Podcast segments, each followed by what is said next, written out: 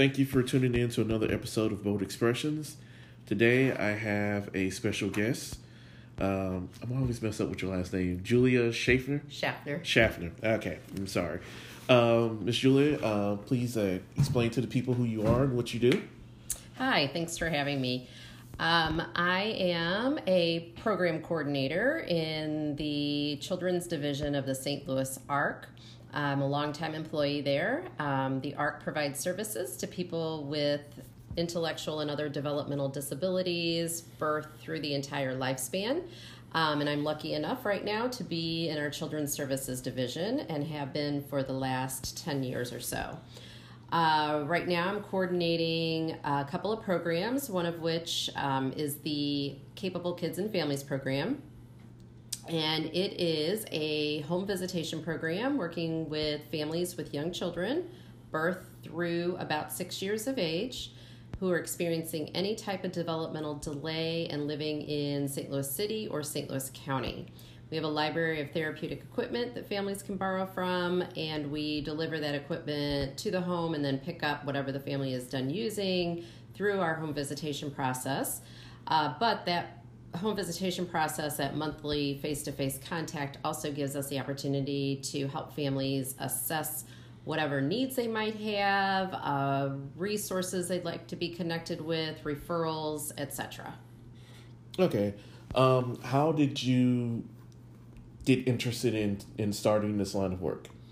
Uh, so I've actually been in this line of work for a really, really long time. Okay. Uh, started back in college.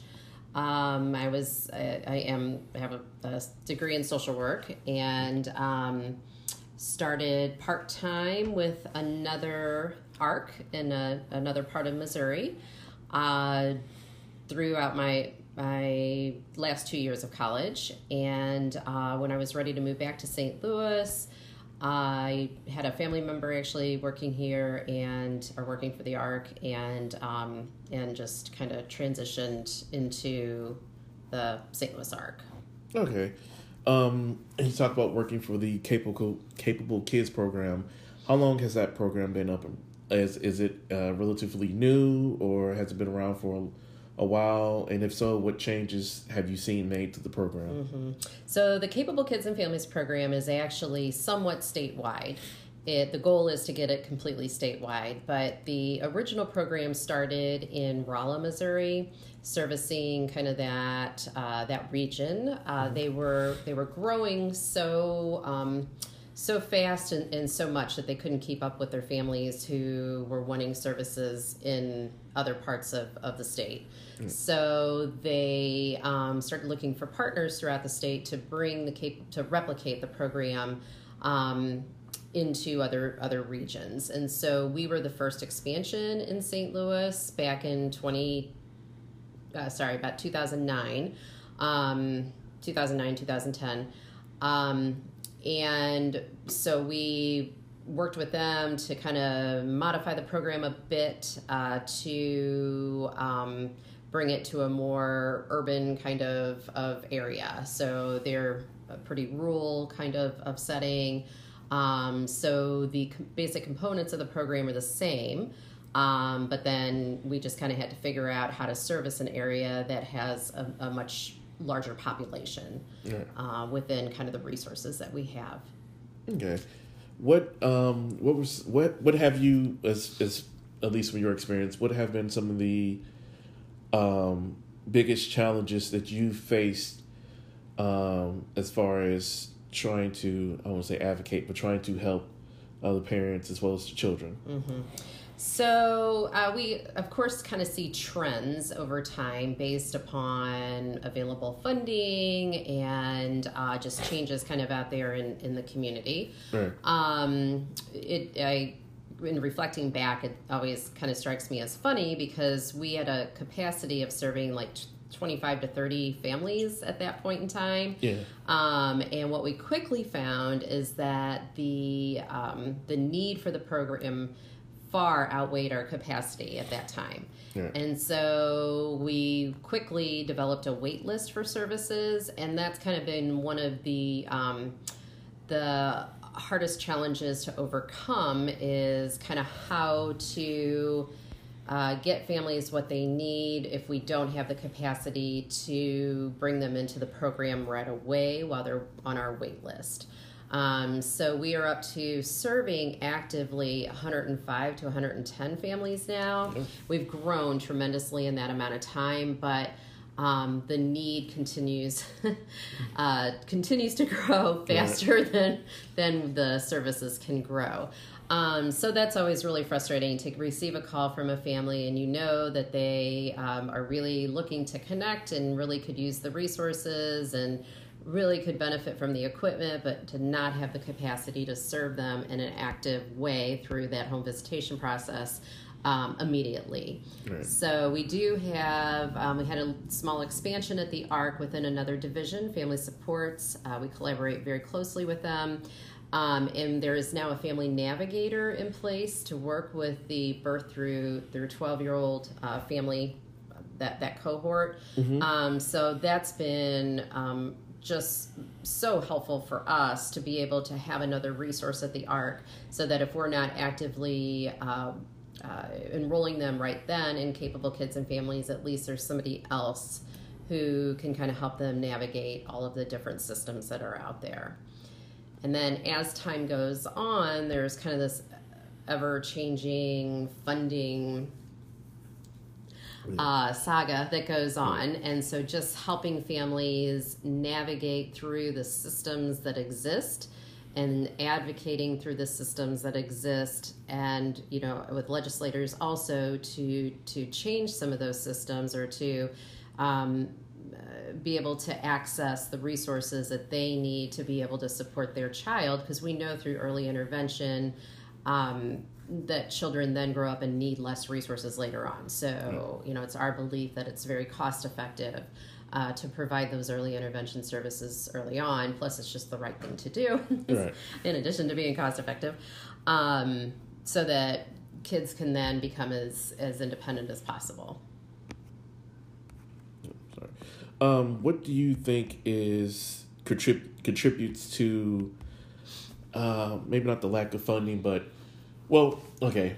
Do you think that the I guess sudden boom is kind of culturally when people become more one become more I don't want to say accepting of disabilities, but at least coming to the realization that their child may have a disability and that this it doesn't carry the same stigma as it used to. Do you think that has something to do with the sudden boom or is it the fact that this has always been something that people have needed and it's just never been something that's just widely been talked about? Mm-hmm. Um, I think that the need has always been there, um, but I also think that um, there are you know there there's uh, an ever increasing um, percentage of kids who are now getting diagnosed with autism mm-hmm and um, I think it's I hate to quote because I always get the numbers wrong, but um, uh, we know that more kids are getting diagnosed right now with autism than ever before. Right. And so, um, and, and we provide services, it doesn't matter the diagnosis. And actually, children don't have to be diagnosed with anything, they just have to be experiencing a delay because in, in the early childhood sector, um, lots of kids don't have a formal diagnosis. So for our program, um, there doesn't have to be a, a, formal diagnosis, but we have seen that the numbers of referrals coming through for kids with a diagnosis of autism has increased tremendously in the last even five years. Five, yeah, about five years. Um, and so I think part of that is definitely an increased awareness, and then also um, the um, uh, more awareness among medical providers in terms of the diagnostics um, that are being conducted, or the screenings. I'm sorry, and then the diagnostics that are being being done. Um, so you know, I think the needs have always been there. I just think that um, you know overall the needs have been there. Um, but then it's kind of a combination of just sort of awareness, but then also the increased in in um, in assessing kids, particularly for for autism. Yeah, because I know when uh, Daniel was diagnosed, I want to say maybe close to three years ago now. Uh, thankfully, he was diagnosed pretty early on, or we were able to. Mm-hmm. We had people who caught it, who noticed it before we did. Mm-hmm. We weren't sure what was wrong. Um, maybe he was just a little behind, but they helped us, and eventually we got him diagnosed. Um, Dr. Altman, he told us, you know, there was no longer just autism, but autism spectrum mm-hmm. because mm-hmm. it's a wide array of, mm-hmm. you know, of uh, symptoms as well as um, what's what's the word I'm looking for? Symptoms as well as um, functions from mm-hmm. the kid from being severe to, you know, being able to function on their own mm-hmm. to the more uh, severe cases to where they will always need somebody mm-hmm. with them. Um, what are some how how severe are some of the cases that you deal with as far as the children? Do you get those children who you get with them and you're like, okay, they're going to need our services for the rest of their life, or mm-hmm. and, yeah, one of the nice things about the Capable Kids and Families program is we do get to work with a really diverse population, diverse in all respects. Mm-hmm. Um, by not requiring a certain diagnosis, um, we work with kids who maybe you know are, are just experiencing some fairly minor delays or maybe they were born prematurely but you know they're with early intervention they're they're catching up and then they're going to work their way out of services at some point. Or like you were mentioning maybe kids who um, have they're they're on the autism spectrum but um, they're what's being diagnosed now is like a level one which is kind of um, uh, not needing quite as many services. Um, and you know while that diagnosis doesn't go away through early intervention and and the right supports um, the anticipation is is that they can they'll be able to live very independently later on.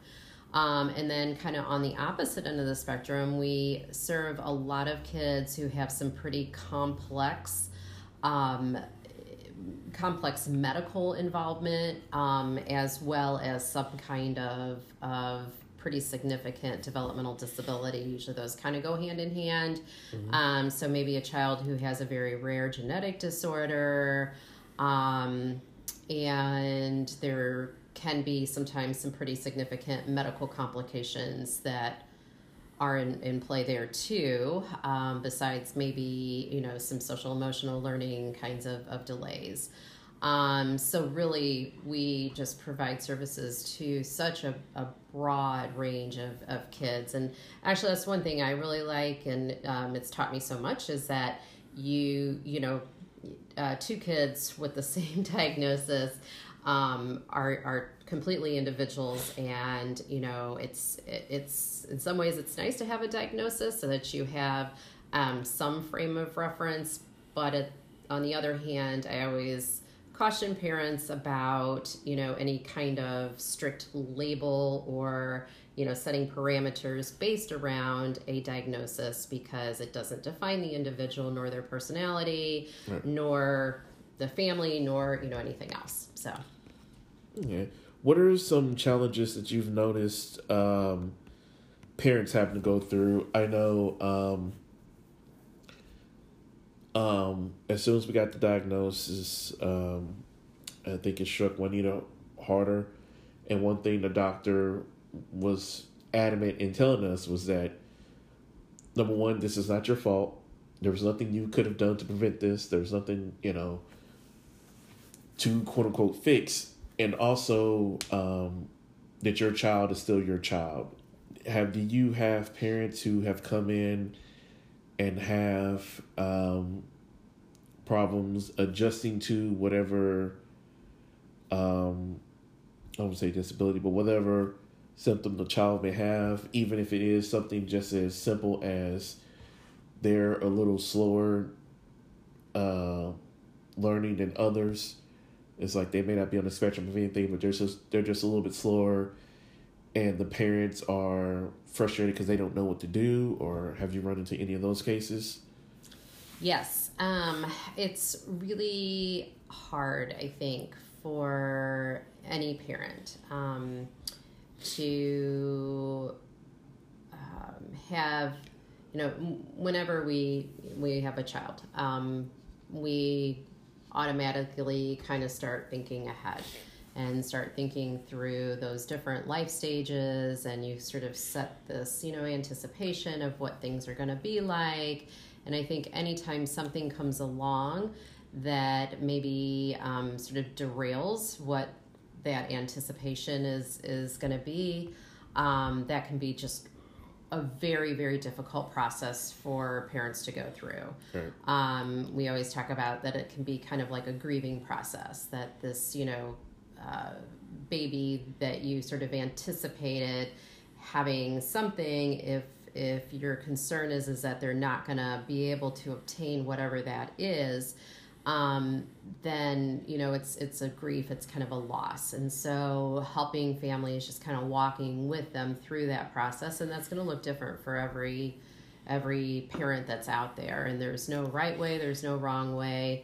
Um, but walking kind of that walk with them is we always call it for ourselves kind of a gift to be able to do that with any anybody um, and just you know being there to listen and to provide resources and if needed referrals um, we also try to through the ARC try to um, host a variety of opportunities for parents to be able to come together to connect with each other mm. because that parent support we know is a really really important piece for many, many, many parents that are out there. And, and we always wish more parents had the time to take advantage of it. Right. Um, because, you know, as a service provider, um, you know, our, our, program only goes until about age seven. And while we are always available to our alumni families to help them through phone calls or, you know, occasional check ins or whatever, um, the the more meaningful relationships that those parents are going to develop are with other parents yeah. who you know are experiencing some of the same things and can share resources. And so we we really try hard to offer opportunities for parents to connect with each other. Yeah, yeah i was talking with um, my cousin earlier today uh, and about how one of the things that um, we talked about in one of the in the classes was that um, for parents to not lose track of each other, to take time um, for each other, um, because you you know you can't get burnt out trying putting putting everything into the child and you don't have anything left. Was that and that it's just as important for you to get some of that quality time as well, so that you can give to uh, the child and uh, uh, we've we've enjoyed all those all those classes that we've gone to. Uh, how long have you been doing that? The parent uh, the parent cafes. So the parent cafe efforts, um, those just started actually just a year ago. Okay. Um, I believe it was a year ago. September was our first one. Uh, so there's it, it's a it's a national model, and so we I actually went through a training with a different team from the ARC um, and then thought that we needed to be able to offer something uh, similar for our team and for family supports. And so then we organized another training for our teams to for our teams to go through and we were then able to launch in September. So only a year, but okay. um, but they've gone really well. We feel like, yeah. um, and so we're going to continue the effort as long as there's interest. Um, there are also a variety of different support groups that and networking groups that um, kind of evolve and change over time uh, that are sponsored by the St. Louis ARC and often facilitated by somebody affiliated with us. Okay, good. Um, what would be your uh, I'm trying to think uh, how would phrase this. What would be your I guess recommendations for because I know you have up to a certain age mm-hmm. for um, people looking for um, services after their kid ages up. I think you said um, the one division is from birth to 12 mm-hmm. It's like so. How how old does the uh, ARC um, normally stay with families and the children? And when they do get that age, what are some other resources they they can go to so they can get services or get the the resources or help that they need? One of the things I am most grateful for whenever uh, I meet with anybody from other parts of the state, um, I'm most grateful for all of the different options that we have here in the greater St. Louis metropolitan area. And I know that um, I know the wait lists are often huge for different services. Uh, I know that sometimes things are expensive and, and beyond our ability to really access. Um, but when you kind of look at like the whole picture compared to some rural parts of Missouri, um, there really are a variety of different opportunities um, that often to meet really where families wherever they they are. Okay. Um, it's just sometimes a matter of finding those opportunities, um, and that's where we feel like we can often really support families for their entire lifespan okay. um, because uh, you know we, we can take the time to research opportunities to keep educated because services and, and resources are ever changing and um, and then have people available at least by phone call to you know kind of help people connect. Um, now that being said we also have a variety of different opportunities um, for people well beyond their school years. so, our newest division, um, which is called Launch, it is really targeted for the transition age families. Um, so, the like 16 to 24. Um, it was identified by many families that you know as kids were as their, their children were uh, nearing the end of their high school career um, sometimes you know graduation would hit and then they were faced with the challenge of okay what do we do next? Right. Well if we can help the family and help the the teen identify what is actually going to come next right. um, beforehand and put those plans in place then they will have opportunity increased opportunity then on down the road after graduation um, so that's been a really big area of focus for us in the recent past, and um, and then we also provide services uh, through our employment program to adults, um, which is supported employment, meaning that adults can be um, linked up with an individual who will help them find jobs, mm-hmm. and job coaching to be able to retain jobs.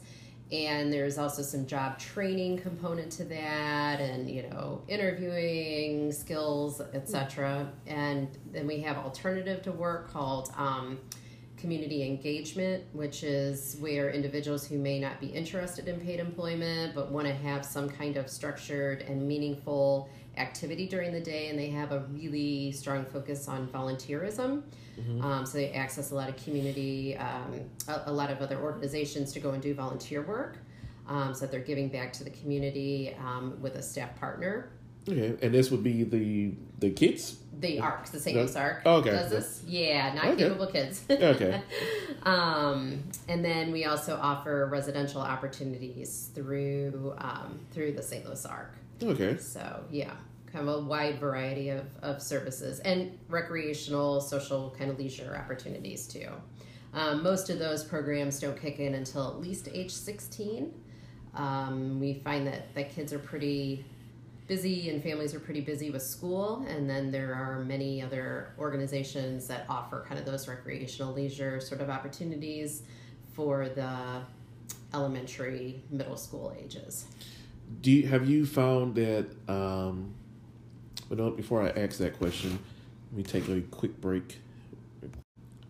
All right. Um, what was I going to ask? Um, have you noticed with um, with the sixteen plus age has that um, has parents uh, mentioned that that is more difficult, or is it just is it not more difficult? Is it just a different kind of challenge that people don't think for?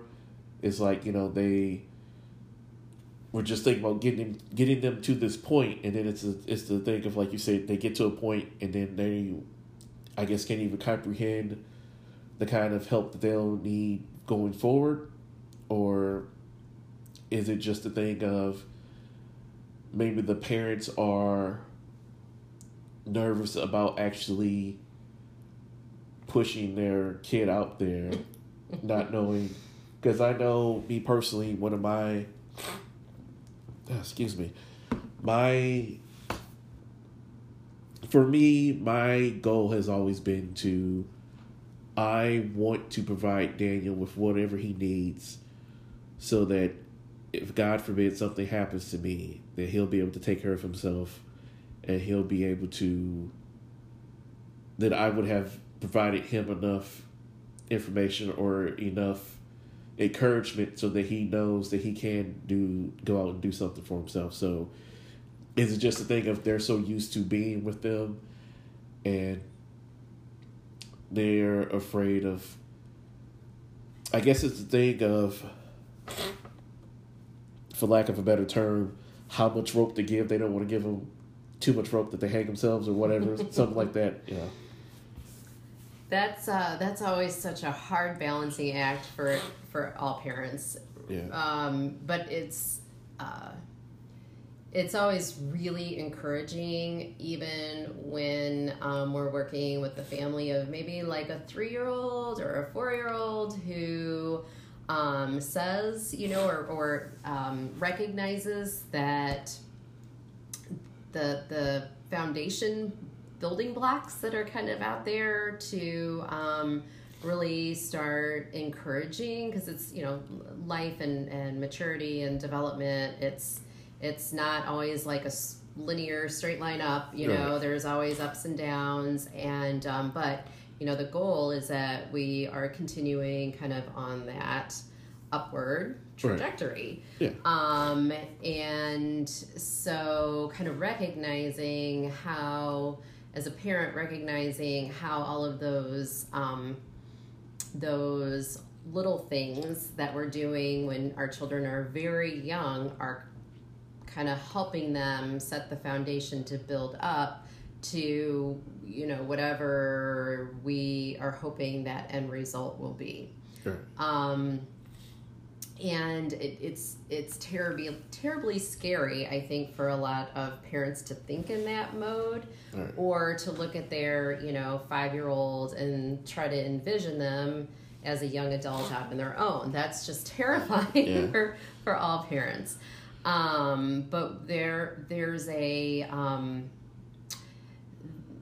there's a um, resources that have been developed out of the University of Missouri, um, Kansas City um, Institute for Human Development that actually offer some visuals to how to help parents sort of think in terms of sort of that it's called a vision for a good life right. and kind of how all of the different um, things that we're doing and the exposures that we're providing to our children um, now will help them obtain that good life later on or how things that we may introduce or that could be introduced to them you know by someone beyond uh, um, outside of us as parents um, could potentially derail them also from kind of obtaining that that whatever that good life is you know and that's going to be different for each child and each family.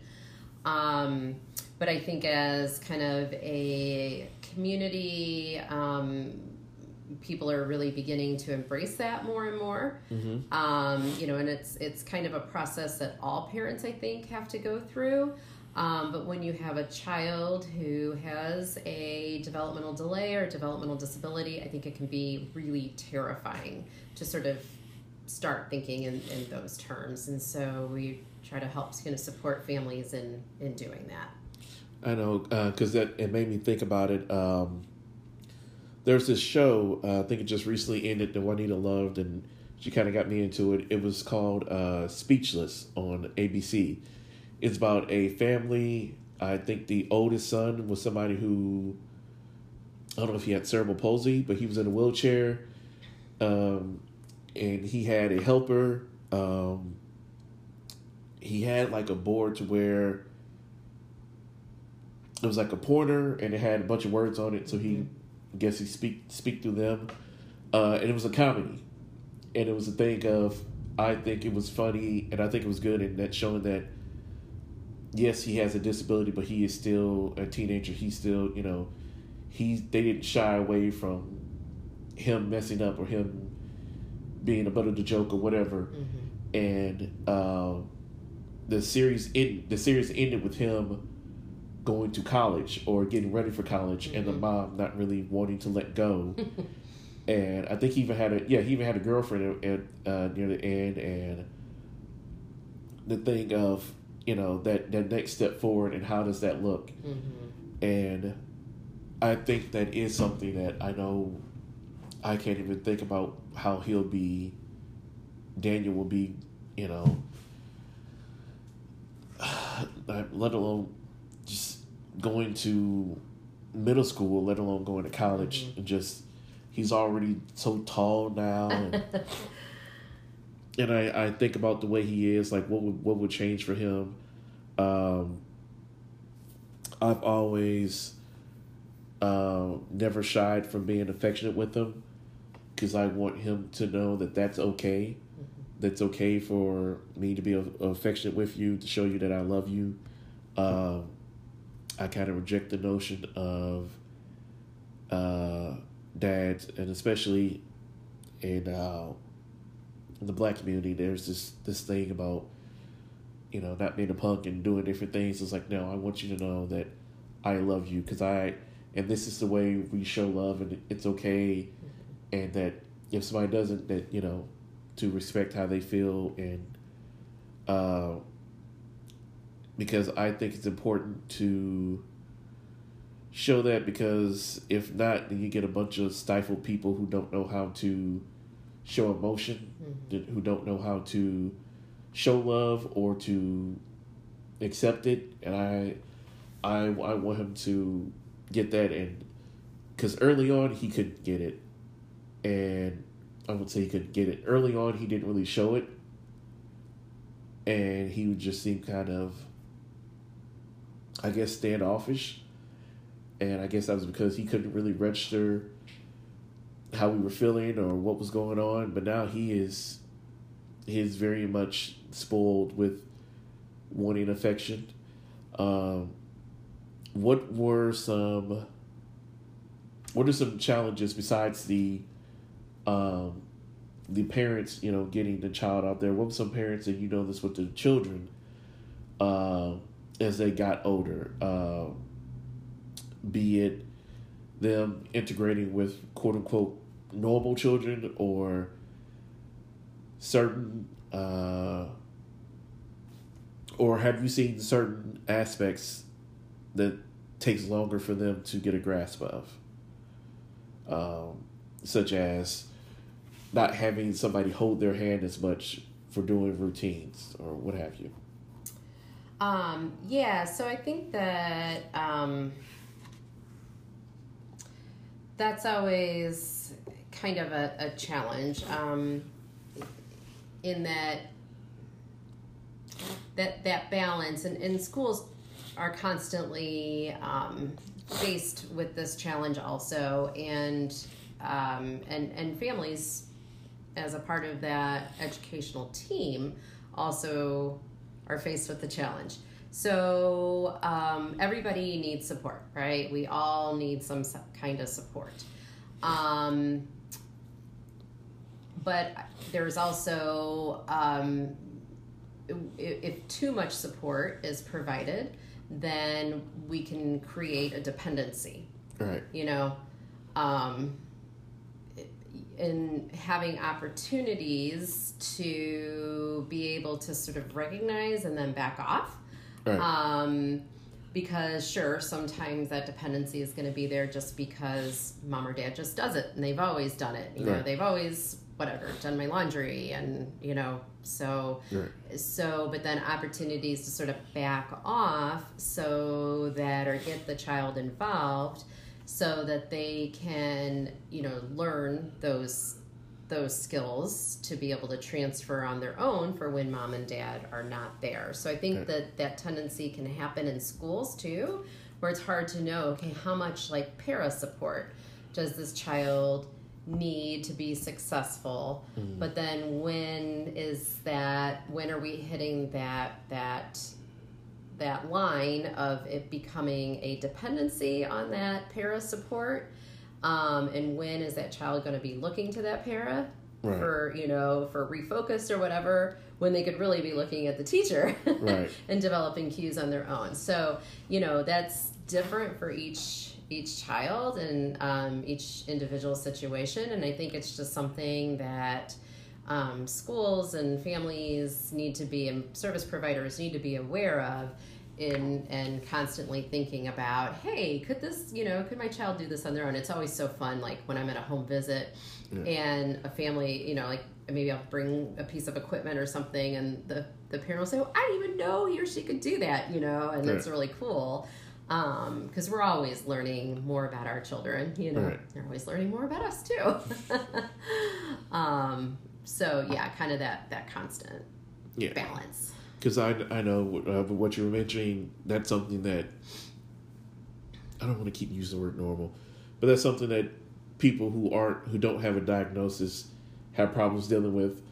Um, you know, always being used to somebody being there and doing something, and then having to realize, yes, they've helped me, but at one point do they become a crutch, and so having to is when you when you do have those situations is there ever a conversation that you have with the child to because I don't I don't know if they even think about it like this, but have you ever had a conversation with the child to let them know that uh, that you backing away is not like an abandonment or whatever, or do you leave that to the parents? Um, usually in, in our program, we would leave that to the parents. Okay. Um, yeah, yeah. Now we do offer, you know, not not for the um, ages of the kids and capable kids, but as an agency, we are offering some classes um, that are kind of those, you know, independence, skill building, you know, uh, classes for the you know teen young adult years um, to kind of help help them because you know, many many p- of us right we often learn better when we are with peers of our age group you know Right, or you know peers versus like when we're at home like we're just a lot more likely to some of us anyway Right, we're likely yeah. to take direction from somebody else versus our parents Right. and so we do offer those kinds of classes but the those classes would be for um, for people beyond our capable kids and families ages. Have you ever had somebody that was once in capable kids and whatnot uh, come back and actually start working at the agency and what have you? We have, yes, we've, yes. In in the Capable Kids and Families program, we've actually hired two of our alumni families, uh, parents, Okay. uh, moms in both cases, um, and one of them is uh, transitioned into that family navigator position um, about nine months ago, eight nine months ago. Perfect match for her skill set. Uh, Capable Kids was a perfect match for her skill set too. Um, but that was a really you know amazing opportunity that uh, not only for for her but also for all the people that we provide services to as well as for our program to have her expertise stay there. And then um, we have another staff member that came on a while after after she did um, the first person um, when we had our last sorry not our last opening but um, the one before that. Okay. yeah. Yeah. Well, that's good. yes. Yes. Um, what would be? I know you were saying funding is a problem. What would be your? I would say recommendation, but what is what is something that you, if you could um, get some advice to parents on how they could uh, I'm trying to figure out in my mind how I'm going to put this. Basically, since there is, you know, there's a need and you know there's a lack of resources. Um, who would you would would it would that be something that we would have to go to um like a governor or legislator about to say hey this is something that we need um, to kind of advocate for more funding that way or because you're you're you're a nonprofit right We're a nonprofit. Yes. okay yeah so they you would have to get what grants or how or how how would you get Yeah. funding like that okay Yeah, all of our programs are, are funded a little bit differently, just depending on the, the program itself. Um, so, like through the Capable Kids and Families program, our families pay nothing to, um, to to have access to the service. So we are completely grant funded, um, and donations, you know, that that come in. Um, so, and it, as a nonprofit, um, as all nonprofits, you know, uh, kind of leveraging our resources to collaboratively work together as nonprofits has been a helpful thing in the recent past, but there's still only so many resources that can go around. Um, so we always encourage uh, parents to and individuals when they you know get to be 18 and over um, to educate themselves on all of the different policies you know get to know your legislators um, and then advocate. Because really you know advocacy is is is what it what it takes. Right, yeah, because of all the things that uh, you hear about, no matter what election year it is, you never really hear about um,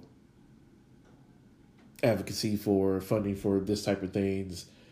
Now it's something that's being brought up because of, unfortunately, recent, uh, I'm saying recent, but it's been going on for years, um, mass shootings, and people saying, well, you know, it's mental health but then you don't see anybody pushing anything towards mental health or I- anything like that. there's been a lot of cuts Yeah, and Yeah. that is something that is of uh, frustrating being a parent and knowing that if there's going to be a cut, more than likely the cut's going to come to something that's going to that would have potentially helped your son or helped helped your child whatever.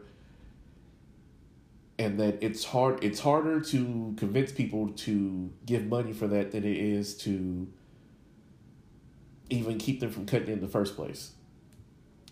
And uh, I agree and that's why I we appreciate the the uh, cafes and the opportunity to meet other parents and seeing and listen to them and hearing their stories um, and not just there was a comforting um, something comforting to knowing that even though they may have more kids or whatever that some of the things we're going through is still the same that there is something and it's not just um, you know it's, it's, it's nice to know that you're not alone uh, and that you know there could be something in gathering all those voices to maybe petition somebody to you know hey not cut this.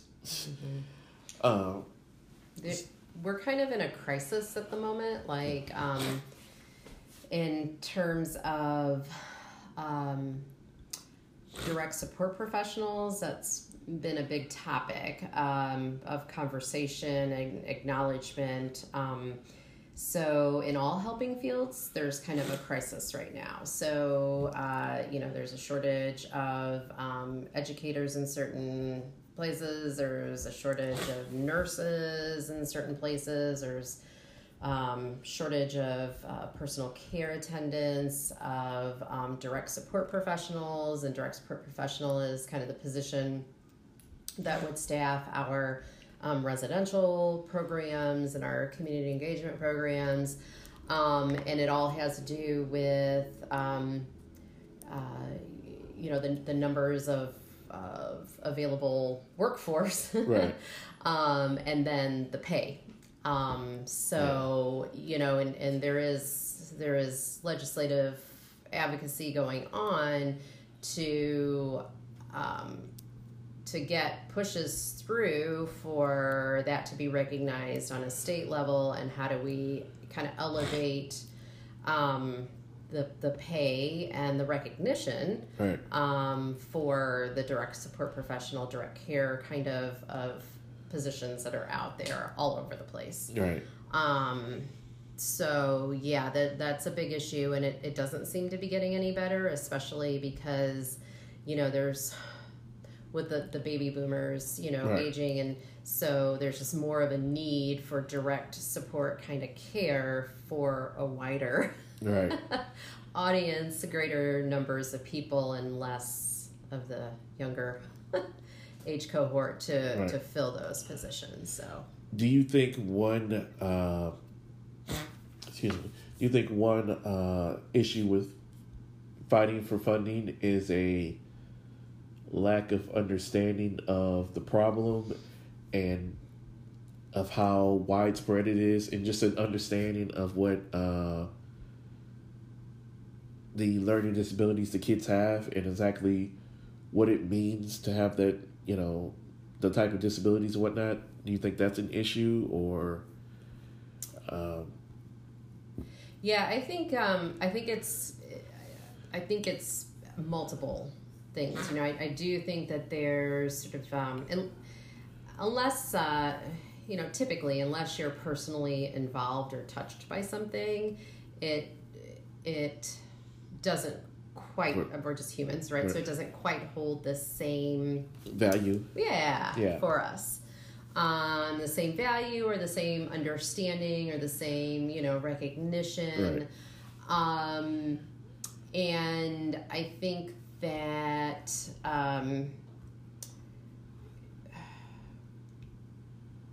as a society when we value certain roles that people play Right. um, that that also can really you know n- not only not only value but you know how do we support them to be able to um, support their own families Right. and you know until those i think are really recognized i you know not sure and and then Yeah. just kind of the lack of general resources that are out there too Okay. so Yeah, because I noticed uh, this is Juanita. I never knew about how much teachers had to go through until Juanita worked in the school system, and I, s- you know, saw how much we had to spend some of our own money.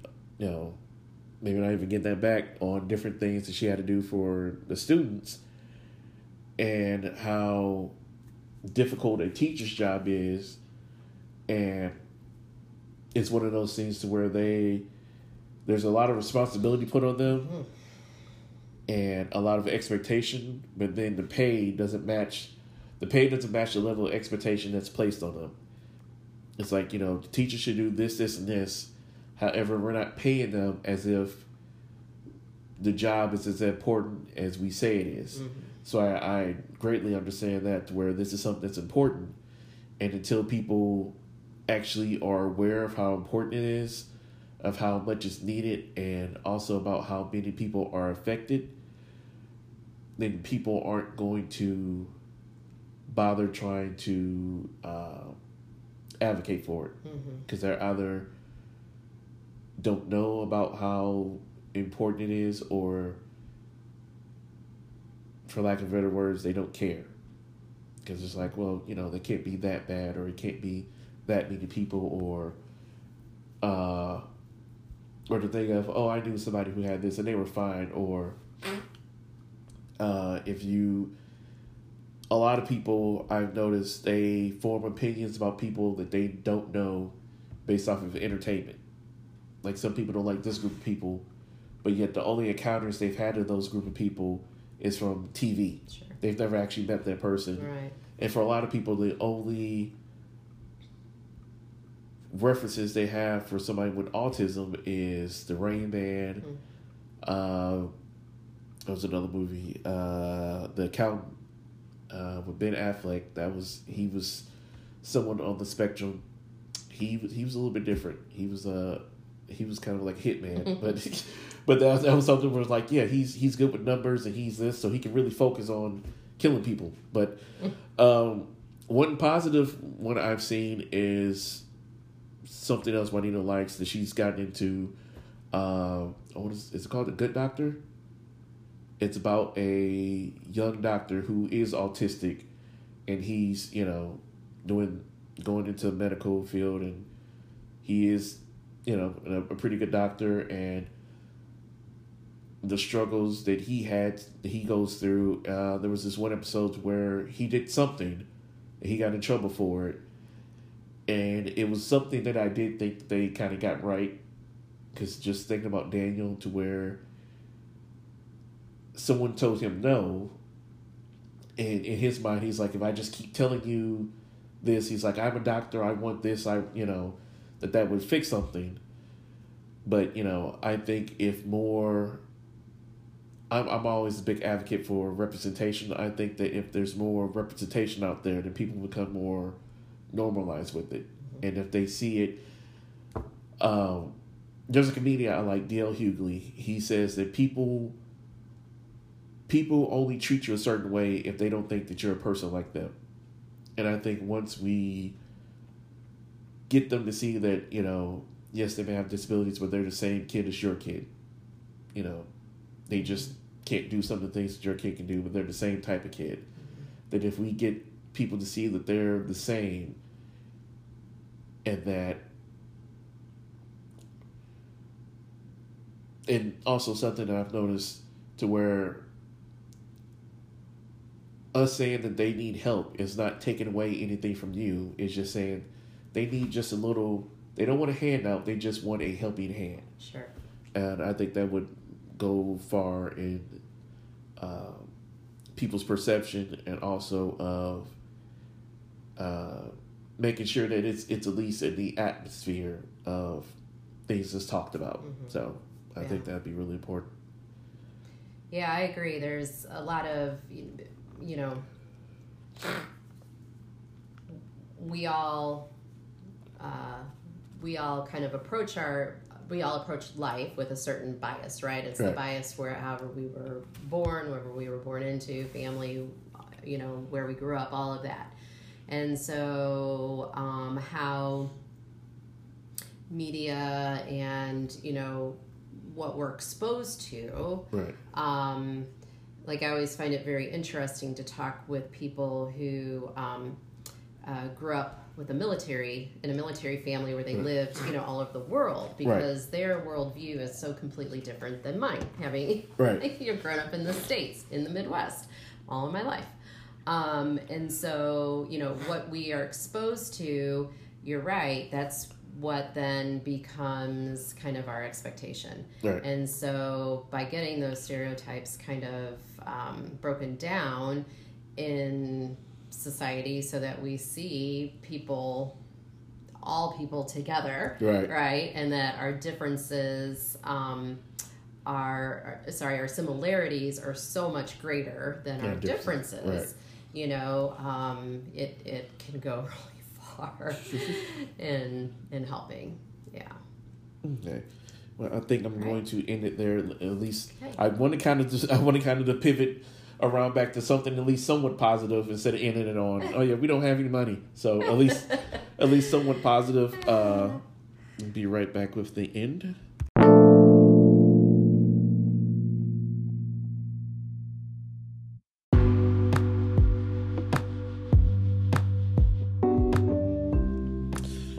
so thank you all for listening uh thank you to my guests for taking the time out to um talk about what she does and the importance of what she does and the different things. And hopefully, for anybody who didn't know or wasn't even aware uh, of the issues or the, the work that her and so many people, so many dedicated people do, uh, and how important it is.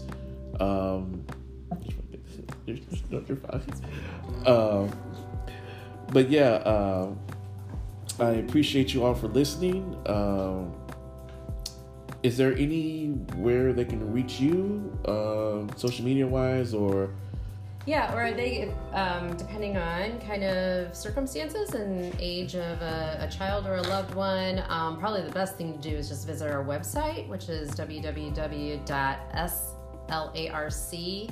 www.slarc.org and they can find um, phone numbers, people, um, but even just calling our switchboard. Alex is always very happy to help people connect to the right person in the agency.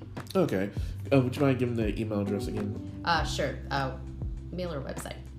Uh, website. Okay, it's www.s as in Sam, L as in Laura, a-r-c arc.org. Okay. Um, like I said, I want to say thank you once again for coming out and speaking with me and doing the interview.